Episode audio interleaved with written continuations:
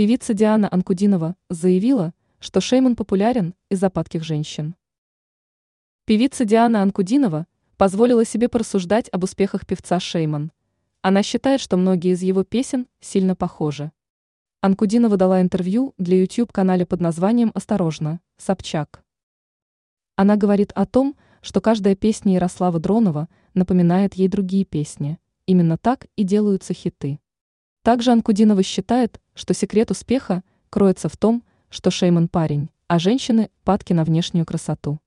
Певица Анкудинова добавила, что ее песня «Я, Россия, тебя зову» не смогла получить большой успех потому, что исполнительница изначально не гналась за большой славой.